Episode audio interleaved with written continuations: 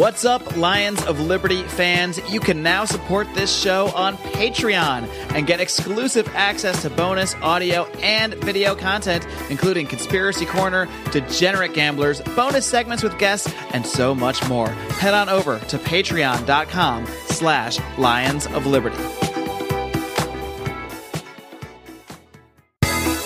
Welcome to Electric Liberty Land here on the Lions of Liberty podcast, your weekly shot of culture, comedy, and liberty with your host, Brian McWilliams. Hey, hey, hey, what's up, sailors upon these liberty seas? Avast ye hearties and yo ho. Welcome to Electric Liberty Land, episode number 76. Course, I am Brian McWilliams, the captain on the good ship Liberty, and also coincidentally on the good ship Lollipop. Yes, the good ship Lollipop. It's a straight trip to the candy shop, and uh, where I will be there creepily staring at you from behind the counter. Now, then, this being episode number 76 means you can find all of the show notes for today's episode at www.lionsofliberty.com forward slash ELL76. And I do want to remind you guys to listen to our other shows as you tune into mine. Marc Clair with our flagship show on Mondays, talking to leaders of the libertarian movement, and John Odie Odermatt on Fridays on, with his fantastic show, Felony Friday, which examines the injustices within the ironically named criminal justice system. So make sure you guys check that stuff out. They are two fantabulous shows. And while you're at it, please do share the show. We're trying to grow this bastard, and we need your help. So uh, hopefully some of you are brand new listeners to this very episode. So welcome, welcome aboard. Now, it's very an incredible week. Something happened this week that has never ever happened before, and yet we still have so many people that are are throwing shade and casting doubt upon this this incredible happening. And of course, by that, you all know what I'm talking about. Yes, the International House of Pancakes flipped its logo, flipped the P into a B, and uh, going against the common thread of thought, which was one one with my own, that this was going to be International House of Breakfast. They instead went with International House of Burgers. now, bigger things have been going on since that, but I just want to tar- start off with that because it's so stupid. How many burger joints do we need? We got McDonald's, we got Burger King, who is dead to me because of the net neutrality horse shit that they pulled. We've got Carl's Jr., also dead to me because of the horse or the net neutrality horse shit that they just pulled. I'm going to talk about that later in the show. No, there's more better, bigger, better things to talk about, obviously. Like, like the real first time ever gathering that was just held between President Donald Trump and Kim Jong un of North Korea the first time a U.S. leader has sat down with a leader of the North Korean regime since that country was founded. Of course, following the Korean War, wherein the Soviet Union took one side of the country, we uh, sliced and diced it. The USA took leadership of the other side effectively. And uh, the Democratic side, well, the ironically, de- the ironically Democratic side, the DPRK, of course, was under more communist rule and uh, became a socialist utopia as they always do, where people are starving, led by a cruel and ridiculous family of dictators. And then we've got the uh, South Koreans who have excelled in every possible way, who have cell phones that I believe right now can actually turn into robots. You can strap them to your feet and fly around the world at pretty sure hyperspeed. Like hypersonic, break the sound barrier speed or something at least close. I think maybe the next Galaxy uh, update that they actually have there will finally merge man and machine into the transhumanistic vision that some libertarians have, including Zoltan Istvan, who was on this show but sadly did not get to uh, move forward with his political aspirations in the state of California. Now, then, let's talk a little bit about this North Korean summit. Because starting right out of the gate, you're I mean, virtually every mass media network, with maybe the exception of Fox News, but even they have so many neocons at that network that want to come down on this meeting between Trump and uh, and Kim Jong, which of course really is being spearheaded not only by Trump because Trump's he's been a lot of fire and fury and aggressive talk and and taking credit, which is not fully due for getting Kim Jong under the table. Now, granted, his rhetoric did have something to do with it. And there was even a recent story where Donald Trump said, well, he regrets calling calling Kim Jong Un Little Rocket Man. Uh, but he said, you know, it was the rhetoric that got us here. And he is partially correct. That bombastic attitude, that no holds barred, we will, we will rock you, uh, will in fact go down as having something to do with getting Kim Jong to the table because he really, he, you know, he bought into the madman theory. Of course, being that you have to come across as the madman in the scenario to bring somebody that's in that says, okay, well, then in that case, I have to negotiate. I need to be the sane person here. And of course, it helped, even though I despise the man, to bring in John Bolton to take place as Secretary of State. And we all know John Bolton's opinion of North Korea, and he has uh, no hesitation to get us into all sorts of wars, to push all sorts of buttons. Also, falling in that category would be uh, one I don't even know what you describe him. A uh, a dumpling of a shit of a man, maybe you know, like an undigested Chinese dumpling you might enjoy at your uh, at your dim sum brunch that went straight through your body, came out somewhat covered in your own feces, but still maintained its white dumpling esque shape. In Senator Lindsey Graham. Because Senator Lindsey Graham was on record and is on record going around not only to Republicans, but also petitioning to the neocons in the Democratic Party, which we know, of course, there are many, trying to get them to sign an authorization for the use of military force, which, of course, is why we're still messing around in Afghanistan and messing around in Iraq and messing around in all these other places, Syria included. But Lindsey Graham's trying to get people to sign an authorization for the use of military force just in case, according to Lindsey, just in case Donald Trump doesn't manage to get enough concessions from North Korea, or just in case things don't work out just peachy keen when they sit down together. Eh, who in their right mind would do that? Who in their right mind would sign it? Thank God everybody told him to go shove it. But who in their right mind would sign it? And that is, as Rand Paul said it, dangerous. Lindsey Graham is a danger to our country when you take this kind of approach. And this is before the summit. This isn't after somebody came out. This isn't like news broke from the summit that Kim Jong un had relayed back to his generals to start arming things, and we had to mobilize our military to quickly take action. No, what did he think? That Kim Jong un and Dennis Rodman were going to somehow hypnotize Trump, get him to, to give them all our nuclear codes and lay down all our weapons and just immediately roll over dead? I mean, in what world would we need to have a use for the military authorization for the use of military force just in case things didn't go well, just in case you know, and, and how is that going to help negotiating? To go into this summit, which is intended to bring these countries together to bring us back from the brink of nuclear war, which I would argue we were never on anyway.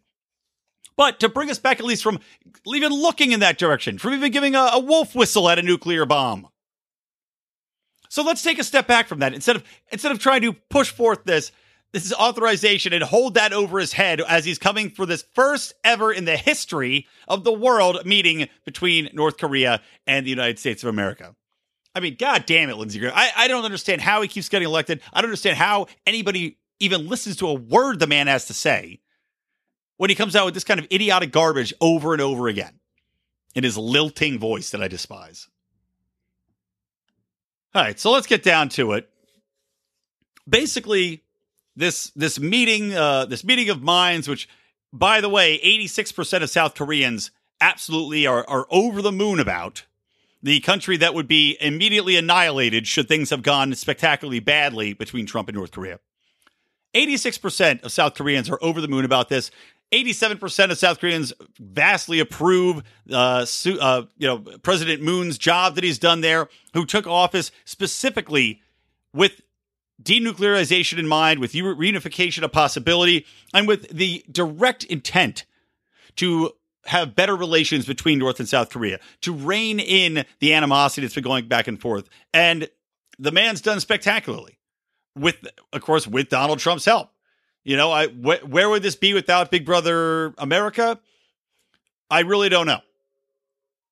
I mean, the, obviously, the threat of uh, of America's power helped South Korea in a way. But at the same time, you have to believe that the fact that America was there with troops on the border, with all this firepower behind them, also stopped South Korea from taking so much part in raising their own military up that may have been uh, its own threat to North Korea enough to deter them from taking any action against them in the first place. Much as we've seen with Japan, where they spent like 1% of their GDP on their military over years, and now that's starting to get ratcheted up again as the U.S. says we're not going to pay for this anymore. You got to take care of yourselves. Now, the the reason people are throwing so much shade, as alluded to earlier at this meeting, was that nothing concrete came out of it. There was no signed peace treaty. There was no signed declaration or, or timetable put in place for denuclearization. Uh, and the U.S., according to Trump, again, nothing signed, but Trump did give some at least spoken guarantees to Kim Jong un about some security concerns for the United States, basically saying the United States will not come in and fuck up your shit. Verbally, anyway. And it was, you know, in a, a declaration, though, again, not a treaty in any way, way, shape, or form. So people are saying, oh, well, Kim Jong un got everything he wanted out of this. I, I, exactly what did he get out of it other than uh, an assurance from Trump, who, you know, Trump's opinion uh, blows along the wind uh, like a, a feather falling out of a seagull's ass. So who knows which way he's going to blow tomorrow. But he got a guarantee from Trump that could mean nothing, especially considering, you know, look at the Iran deal. They had a, a guarantee from Obama that means nothing. But he got a guarantee that we would not uh, take take action against them should they denuclearize. We also got a, I'm sure he got some sort of guarantee as well that the United States would aid if they were ever to be attacked from some other superpower that we ha- tend to view as an enemy. Again, this is this is me reading into it. And Kim Jong, in the meantime, he's been pledging to denuclearize, and he's gone so far as to collapse nuclear sites, to collapse roads going to nuclear sites, to collapse all sorts of things on documented video that you can see that they've shared that's been verified by satellite imaging. So he's actually taking these steps. And it makes complete sense in that way too, because just, you know, North Korea over the past 10 years under Kim Jong un has also taken steps to bring their economy somewhat in line with the way world economies under a capitalist system work. Kim Jong un, you know, a, a, goofy little jigglypuff that he is, does in fact have enough of a mind on him to realize that his country was going down the shitter quickly, that there, there's no way to stop the leaks from information from coming in from the outside. These South Korean soap operas, I think, have done more damage to North Korea than anything else. But people are seeing the way that the South lives. They're seeing these people have vastly more of everything than we do under this capitalist system. Let me pause for a minute as a goddamn ambulance drives by. All right. They've seen that under the capitalist system that they've been over propagandized to supposedly despise, that people are thriving, that people's families aren't being taken away, that they're not starving to death, that they have a million different choices of goods and services, that they're able to travel freely between nations. Now, Kim Jong un is not opening up the borders and, and completely adopting a capitalist system, but he is taking slow and steady steps towards that direction we're seeing that he's opening up more to trade. He's opening up more to capital to uh, capitalism, and as such, over the past ten years, the state of North Korea has improved dramatically, and that's just with a teardrop worth of capitalism involved. So for all these socialist assholes that want to stick their guns in the ground and say, "Well, you know what? You know, it just has never been done right," and you know, this and that and the other, eh, we're seeing the effects of capitalism play out. And this is just this is the most restricted version of capitalism you can have. And already you're seeing the base the base level where people are starving in the hundreds of thousands is reduced dramatically to the point where now the projections say, you know, that it's something like maybe at at most 10,000 people have starved, you know, which is still not great, but pretty goddamn big improvement. So this is no I mean no matter what you want to say about it, a, an incredible step forward just the sitting down, just getting all three of them together, the committing to denuclearization combined with this capitalist instinct that Kim Jong Un is showing. And, you know, if, if Donald Trump can pull back on some of the sanctions, if Kim Jong Un continues to pull back with the militarization, continues to pull back on some of these, these atrocities that he's committed. And look, I'm not defending Kim Jong Un or saying that he's a great guy. You know, people love to say that. Oh, so you think Kim Jong Un's a great guy? No, fuck, I, I, of course not. He's an abomination. He's horrible. But for the sake of his people, you need to take that out of your mind for now and try to root for what's going to get them closer to freedom, closer to liberty, closer to capitalism. And it's the same thing with Donald Trump. While I will hail Donald Trump for bringing Kim Jong un to the table, for getting this process started, and for pushing through with something we thought was going to be done and gone, you know, as of two weeks ago, I'll give him all the credit in the world. Now, what I won't give him credit for is the continuation of all these wars that Obama continued, you know, that, that were started by Bush, continued by other Bush, uh, continued and expanded under Obama, and now Donald Trump is taking part in them. Now, he was, in, I can't say that he is accelerating them in the way that Obama did and expanding them to the extent Obama did by going all over goddamn Africa, all over the broader Middle East, getting us involved in every place he possibly could while drone bombing people enough to run out of bombs and killing Americans without any due process. But and and, uh, and of course, let's not forget about Yemen and uh, and all and the proxy where the U.S. is taking part in over there, uh, lending the Saudis all the bombs and blockades that they can use to cause a, a absolute genocide of a people and babies dying of cholera all over. I'm not ignoring that. That's heinous. But give credit where credit is due. Donald Trump deserves credit for doing this. Kim Jong un deserves credit for doing this. For the sake of the North Korean people, we need to knock off this horse shit where everybody's attacking this. For and this is again mostly people on the left. These are progressives and neo. Well, it's progressives and neocons who can get together on more things than than you think when it comes to this kind of thing. Apparently, because the hatred of Trump has many many allies. Uh, when it comes to apparently ignoring the benefits of stopping a, a population from starving to death. So that's my take on North Korea for now. We're going to see what's coming out of this. Uh, in the wake of this, I did want to talk about one other story in regards to to Trump, and that is Robert De Niro at the Tonys taking the the bold, bold approach to stand up to Donald Trump in front of a room full of crony dickheads, sitting in a comfy New York theater, rich as they can possibly be, eating caviar off each other's asses, and uh, and and politely clapping for people that are winning Broadway musicals that cost several million dollars, if not hundreds of millions of dollars to put on, to stage these productions and pay the cast, these massive casts that cost no fewer than 50 to 80 to $200 a ticket, depending on the place that you're sitting in. And that take up theaters that were built on the on the heels of of uh, largesse. So uh, all these people sit in this comfy environment and rail against Donald Trump, the, the leader of which is Robert De Niro at the most recent Tony Awards. I don't know what he won for. I couldn't give two shits. But he stands up there and goes on a, uh, a tirade against Trump, which ended with, or I included therein, him saying, fuck Trump and getting a standing ovation from these people. Because, as you said, you know, people with this much money they could give two shits about the tax cuts. They could give two shits about the regulations that Trump has cut down that are enabling businessmen to succeed, that are enabling the economy to chug along at a better pace. They, could give two shits. They don't really give it. They pretend to care about free trade. They don't. And a quick aside about that, with just t- talking about Trudeau. Uh, by the way, I have no problem with Trump telling Trudeau and the rest of the G G six countries there to uh, to go step a take a long walk off a short pier. Fine with that, but I love all these people saying, "Oh, okay, you know, Trump's standing he's attacking Trudeau and the free trade." And I like Trump's statement that it should be open and free trade. His his comments are correct that the USA does pay very high tariffs to a very very many countries, but as I said last episode, they the other countries that are coming in where it's pay so many more regulative tariffs, uh, local, state, protectionist system, like all sorts of things are set up against them where the U.S. still has the highest tariffs almost almost anybody, and it's absurd. But that being said, Donald Trump is correct when he says that free trade should be free trade, and uh, as if you're a libertarian, you should stand behind that, even if his understanding of it is a little bit skewed.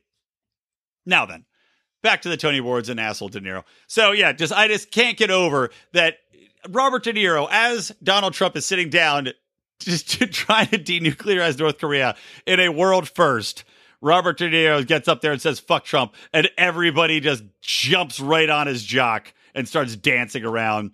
And I want to read to you one of Donald Trump's absolute best responses that he's ever had. I mean, you gotta give the guy credit. He really, uh, he really comes up with some zingers. So this is what Donald Trump tweeted out, in response, and this was just today, or actually, this is yesterday as of uh, the time this will air. He tweets, Robert De Niro, comma, a very low IQ individual, has received too many shots to the head by real boxers in movies. I, I watched him last night and truly believe he may be punch drunk. I guess he doesn't realize the economy is the best it's ever been, with employment being at an all time high and many, many companies pouring back into our country. Wake up, Punchy! Wake up, Punchy! by the way, may be my new sign off for Electric Liberty Land. You know, instead of uh, good night, uh, good night and good luck, I'm just going to end every Electric Liberty Land with always stay plugged into Liberty and wake up, Punchy. God, that is hilarious. Absolutely freaking hilarious. All right, tell you what, we're going to take a little break, see, and I'll be right back to go into some stuff with net neutrality and a few other uh, quick shots for you. We don't rise to the level of our expectations, we fall to the level of our training. Those epic words from Archilochus can sum up your ability to succeed or fail in business. I want to recommend Conversation Mat Time to our listeners as a way to hone your one on one conversation skills in a role playing session that can help take you to the next level. During 25 minute sessions, you'll work through the best way to approach that raise, that interview, or that relationship with a practice professional that will provide the confidence and experience you need to get paid what you're worth or take that interpersonal risk you've never been able to conquer. Just like in jujitsu, the difference between a novice and a black belt is mat time. Train to win. Visit conversationmattime.com and take advantage of a free 15 minute consultation just for listeners of this show. Okie dokie, Smokies. We are back with Electric Liberty Land episode 76. Again, all the show notes, lionsofliberty.com forward slash ELL76. And don't forget to check out the archives, which uh, I am trying to remember to update. And we're going to have somebody working on that for us soon, so we won't have to do it. But you can find all the archives for the show at lionsofliberty.com forward slash ELL. You might have figured that out on your own, but hey, I never know how smart my audience is. I think smart. But then again, I'm pretty stupid myself. Who knows? So let's jump into net neutrality here. And if you don't know, I did a uh, a pretty epic show about net neutrality. I did one of my famous drunk talks or bar talk segments, wherein I very in depthly explain net neutrality. And of course, the irony is the the bar talk segment is uh, supposed to wrap it up in a in a, sh- a very summarized version you can actually share at a bar, but I did a very epic rant upon it because it needed it, god damn it. Because people were really pissing me off. So if you're curious in hearing that, in educating yourself all about net neutrality, you could go to uh, lionsofliberty.com forward slash ELL48. I've also put it in the show notes for this show. And uh, if you're just listening on your phone, just scroll on backwards, guys. We haven't put those episodes behind a paywall yet. Yet. So you can check it out and give it a listen. But I figured, you know what? This gives me a brand new opportunity to do it right this time around. So let's hit it. Let's, let's do a little let's do a little bar talking about net neutrality. Cliff, explanation, please. Now, how do you know he has one? Five bucks says he does, ten says it's a doozy. Maybe it's the beer talking, Marge, but you got a butt that won't quit. They got these big chewy pretzels here that are, oh, you guys with the beer, you know, five dollars? Get out of here. All right, so here we go. A little bar talk about net neutrality. So, in a nutshell, net neutrality is supposed to be the equalization of access to the internet, and specifically, it is supposed to stop ISPs from picking and choosing, quote, winners and losers from businesses or personal people when they're using the services. So, for instance, net neutrality is supposed to stop people like Netflix, giant companies that use up some 70% of all data at one point was going through Netflix from being charged more by ISPs to use a quote fast lane or being required to pay more to use a fast lane to get you that content. Because in a according to the net neutrality proponents, if this was left unregulated, what would happen is that Netflix would get their data slowed down because they didn't want to pay more, right? So if they if they don't want to pay anymore, then your ISP, whoever it may be, can say, well, fine, but you're using so much data going out to so many different consumers, we're going to slow out that stream of data. Now, if you want to speed that up, we can facilitate that. The reason that ISPs are actually right to demand this is that the way the internet works actually is a finite resource. There is only so much cable and so much broadband that can go around. And the way it's set up basically is that the data comes in, you've got high speed fiber optic cables, but you also have some kind of overwash cables that are older, copper wiring, etc., that they can still route signals through. However, they travel much more slowly. And what happens when you have a massive amount of data that hits this finite resource is that they have to, as an ISP, work harder, set up different programs, have different people to administrate and filter all of that data through these other networks so that it will arrive in a reasonable period of time. And now, if they are overburdened in a in an unregulated environment, right, where you'd have incentive to assure faster and faster uh, communications, where you'd want to ensure faster and faster ability for companies to communicate data, especially in a video heavy, advertising heavy world, everybody's FaceTiming, texting, etc you would say, okay, well, you know, you're incentivized as an ISP to create bigger, faster portals to get this through. Because you can then create bigger, faster portals and market those bigger, faster portals to companies that are using this massive amount of data. You can go to a Netflix and say, hey, we've created a special service so your customers are not going to have to wait as long. They're always going to get this assured data stream at this incredibly high speed. And there's already private companies that do this. I used to represent one. They were called SohoNet. They work with the visual effects industry. They zipped incredibly high speed transfers through across oceans, no problem. But you know what? They paid for it and they paid well for it. So when you're talking to your idiot friends at the bar and they say, well, you know, why, why should, why should they, you know, they get to pick and choose who goes faster or slower? Well, here's the way to think about it, right? You've got a road. The road's got four lanes. If you have one truck that's taking up three lanes of that road, you're going to have a traffic jam that's backing up behind that truck that takes up three lanes. Everybody else is only taking up one lane. Why should this truck get special uh, consideration when everybody else is is getting the same exact, you know, kind of shit way? Okay, we're gonna we have to back up behind this truck. We got to slip around the side of this truck. That truck is Netflix. Now, if they said, okay, you can't have that truck on this road right now because it's not fair to everybody else, which is the case that's happening, by the way, it is not fair to everyone else that's trying to use the internet to have this system wherein you everybody pays equally, everybody has equal access, but one person is using 70% of it. Logically, how is that going to work out for the rest of us? But if you had then a service, they say, okay, look, three lane wide truck, you can't have this access all by yourself. You either have to pay a special rate to have access to these roads and we'll make it a little wider for you so everybody else can go around and you can go around and you don't have to wait for other cars either. It's better for everybody. We all win. If they said that, wouldn't that make sense? Wouldn't it make the most sense for somebody that's taking up a massive amount of space on that road and forget who built it, roads? But wouldn't it make the most sense to have that person pay more and if that regards, you know, if that ends up in them charging their customers a little bit more for a service, well, that's a choice that they have to make. Either their customers complain, and in the free market system, what happens? Well, the company either says, all right, we're going to find out what the market will bear to pay a little bit more or to charge a little bit more to have an assured faster service. Or we say, no, we're not going to pay, you you know, we're not going to raise your rates. If this is what the market will bear, that's fine. But this is what you get. This is the service offering. And if somebody can come along and find a better way to do that, then so be it. They will then step up. And in a broader sense, that's what Ajit Pai's point is about innovation when it comes to the internet industry.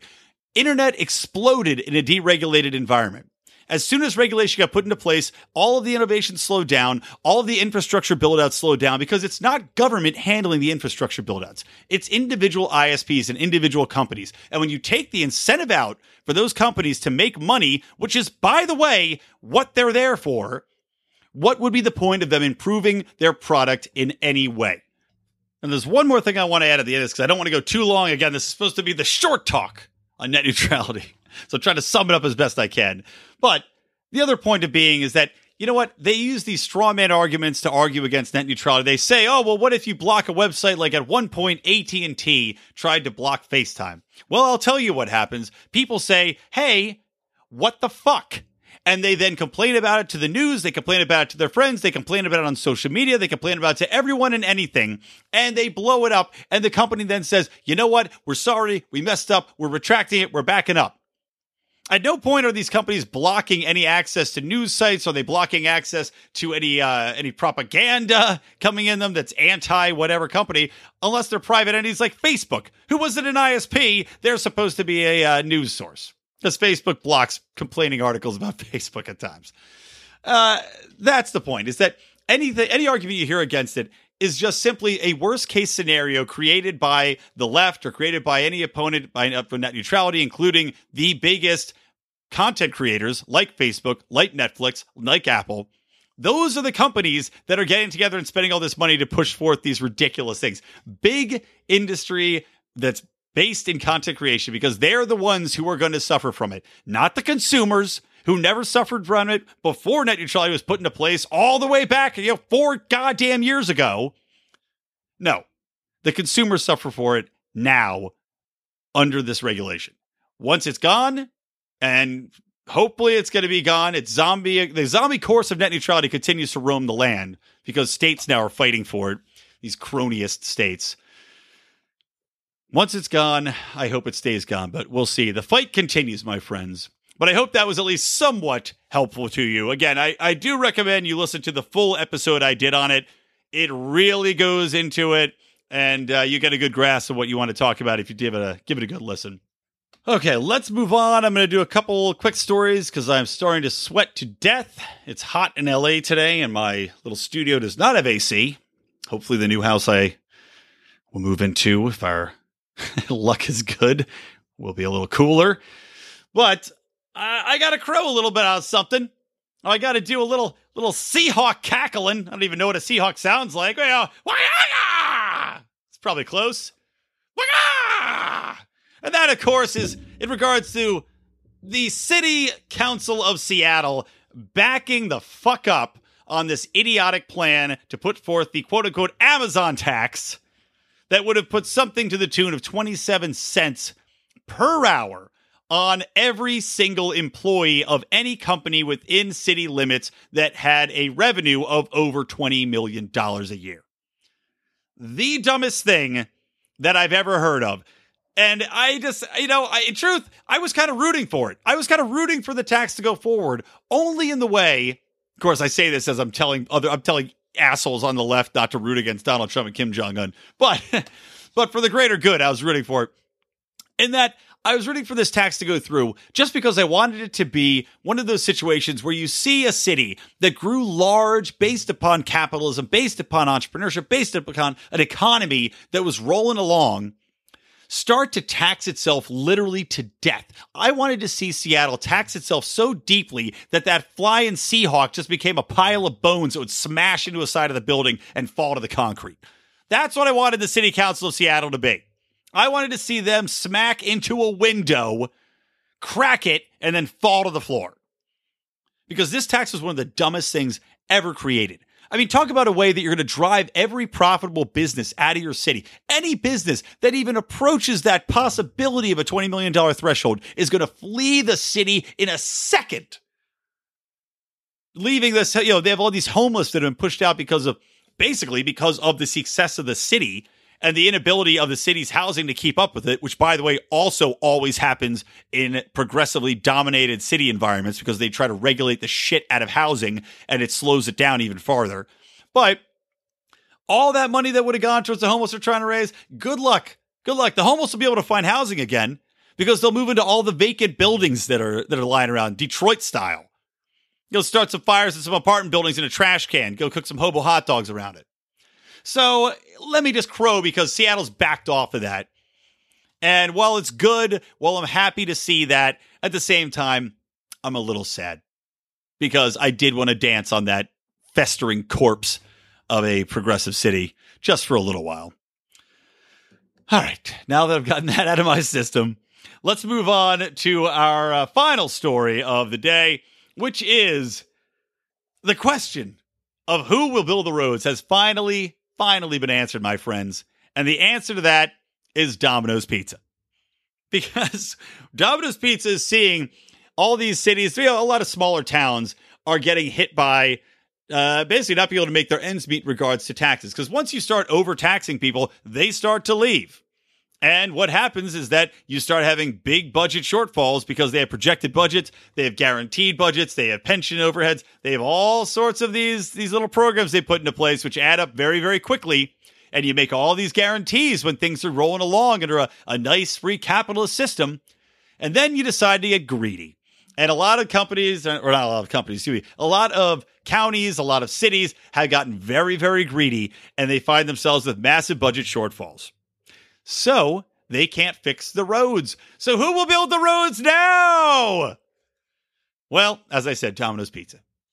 Because Domino's now, they've already done it in a few different cities, but they're taking people, you know, you can you can send them in like an online application or tweet at them or something like that. Tell them about the city you're in and its pothole problem or its problem with, you know, whatever little it's some like minor street issues. But typically it's potholes. And Domino's will send a truck out with professional asphalters or whatever you you'd call them, and uh, they go out professionally uh, cram that ass right in that pothole and smooth it out. And they put a little Domino's logo on it, and then they move along. And now, don't get me wrong, I guarantee you. Women who listen to uh, Joni Mitchell's and uh, you know paved over the parking lot and paved over the, the thing, you know that stupid goddamn hippie song. People that love that song and hate corporations are going to say, "Oh, this is just a PR stunt." To which I respond, I don't care. I don't care if charity is a PR stunt. In fact, a lot of charity is done as a tax write off or done as a positive publicity, corporate responsibility change. And that's driven by social media response and people liking that product. A lot of people actually get fond because of a brand. When you have brands that are out there that are virtually indistinguishable, they can become far more positively inclined towards that brand because of the corporate responsibility initiatives those companies take. They don't just do it because they feel bad. And if they say they're due, they're full of shit anyway. Just like I was listening to a recent philosophical conversation about libertarianism versus classic liberalism. I think it was on the Rubin Report. And it is true.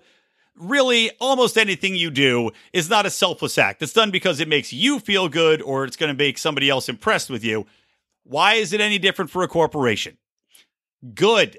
You want to give money to save children? Fantastic. I hope you do. Capitalism's working, the free market's working. You're doing that voluntarily. It's helping people and it gives and gives you more profits at the end of the day. Great. Domino's, great publicity stunt. Hope it never ends. I wouldn't give two shits if every road in every state had all its potholes covered in logos. Give me all the corporate logos I can take because I'd rather have corporate logos fill in holes that fucking bankrupt cities can't fill and they're breaking my axles and popping my goddamn tires and ruining traffic for me. I'd rather have that happen than just allow these things to continue as they are. And you know what?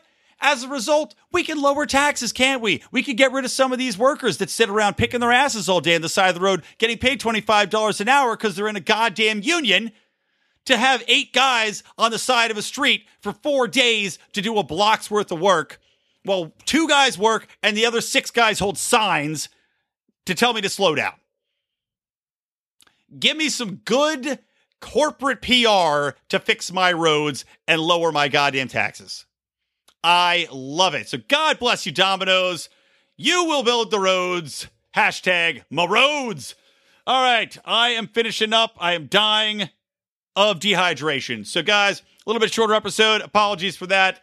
Hopefully, as I said, I will be moving to uh, to better quarters those of you who are avid listeners to this show do know that I am in the midst of house hunting, a horrible, horrible, nightmarish experience with my uh, my wife. Nothing, it's nothing to do with my wife, by the way, that uh, makes it a nightmarish experience. It's just the sheer cost of of doing this unbelievable amount of uh, inflation in this marketplace.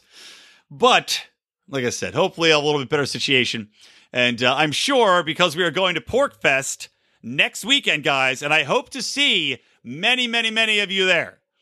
We will be there. We're doing our Libertarians in Living Rooms Drinking Liquor Special Whiskey Challenge, which we are going to do a live show of. We are going to tape it, but you will only have you will only be able to see some of the video feed if you are a uh, a subscribing member because that uh, that's something that probably most people shouldn't see. But we're doing our whiskey challenge, which is basically for those of you who don't know, a handle of whiskey split between two teams. So it's each team has a handle and three Lions of Liberty on the team. It is myself, it is John Odermatt, and it is JB Lubin versus the mysterious Rico, who, yes, will be doing this entire challenge in a mask. it will be Marc, and it will be the godfather of Liberty, as far as we're concerned, Howie Snowden. We will be matching up, seeing who can finish our handle of whiskey first. Pretty epic. And I will also be fielding the next day in Electric Libertyland live recording, wherein I will probably be throwing up on the microphone at least half the time. So it's going to be an awesome time. And uh, I am sure that we will get this house while I'm out of town, and uh, and it'll just be a complete nightmare for me. So we'll see. You know, good and bad in life. All right, guys, that's about to wrap it up. So I want to remind you, you can support our show by going to lionsofliberty.com forward slash support. We are on Patreon now. If you guys are on Podbean, our old program, please get off it. We are going to be turning that off. We're going to be cutting content off of that in a few weeks. We don't want to pay them no more money. We don't want to use them no more. We're going to Patreon. Much better audio quality. We can now send video out to people on Patreon. It is vastly superior. Please join us there. Please support the show. If you're new and want to support the show, come on board. We have incredible content. We do a show called Degenerate Gamblers with myself, Rico, and Odie, talking gambling, talking crazy stories, taking all sorts of stuff. Bonus content. Marc's uh, League of Liberty show is on there. It's a good time. That's plus extra libertarians in living rooms drinking liquor shows. Can't miss those. So, lionsofliberty.com forward slash support. Please do share the show. As I said in the beginning, we want to grow this as much as we can. And uh, of course, I just want to tell you all that I love you. All right, guys, for me, Brian McWilliams from Electric Libertyland and from the Lions of Liberty, always stay plugged into Liberty. Wake up, Punchy!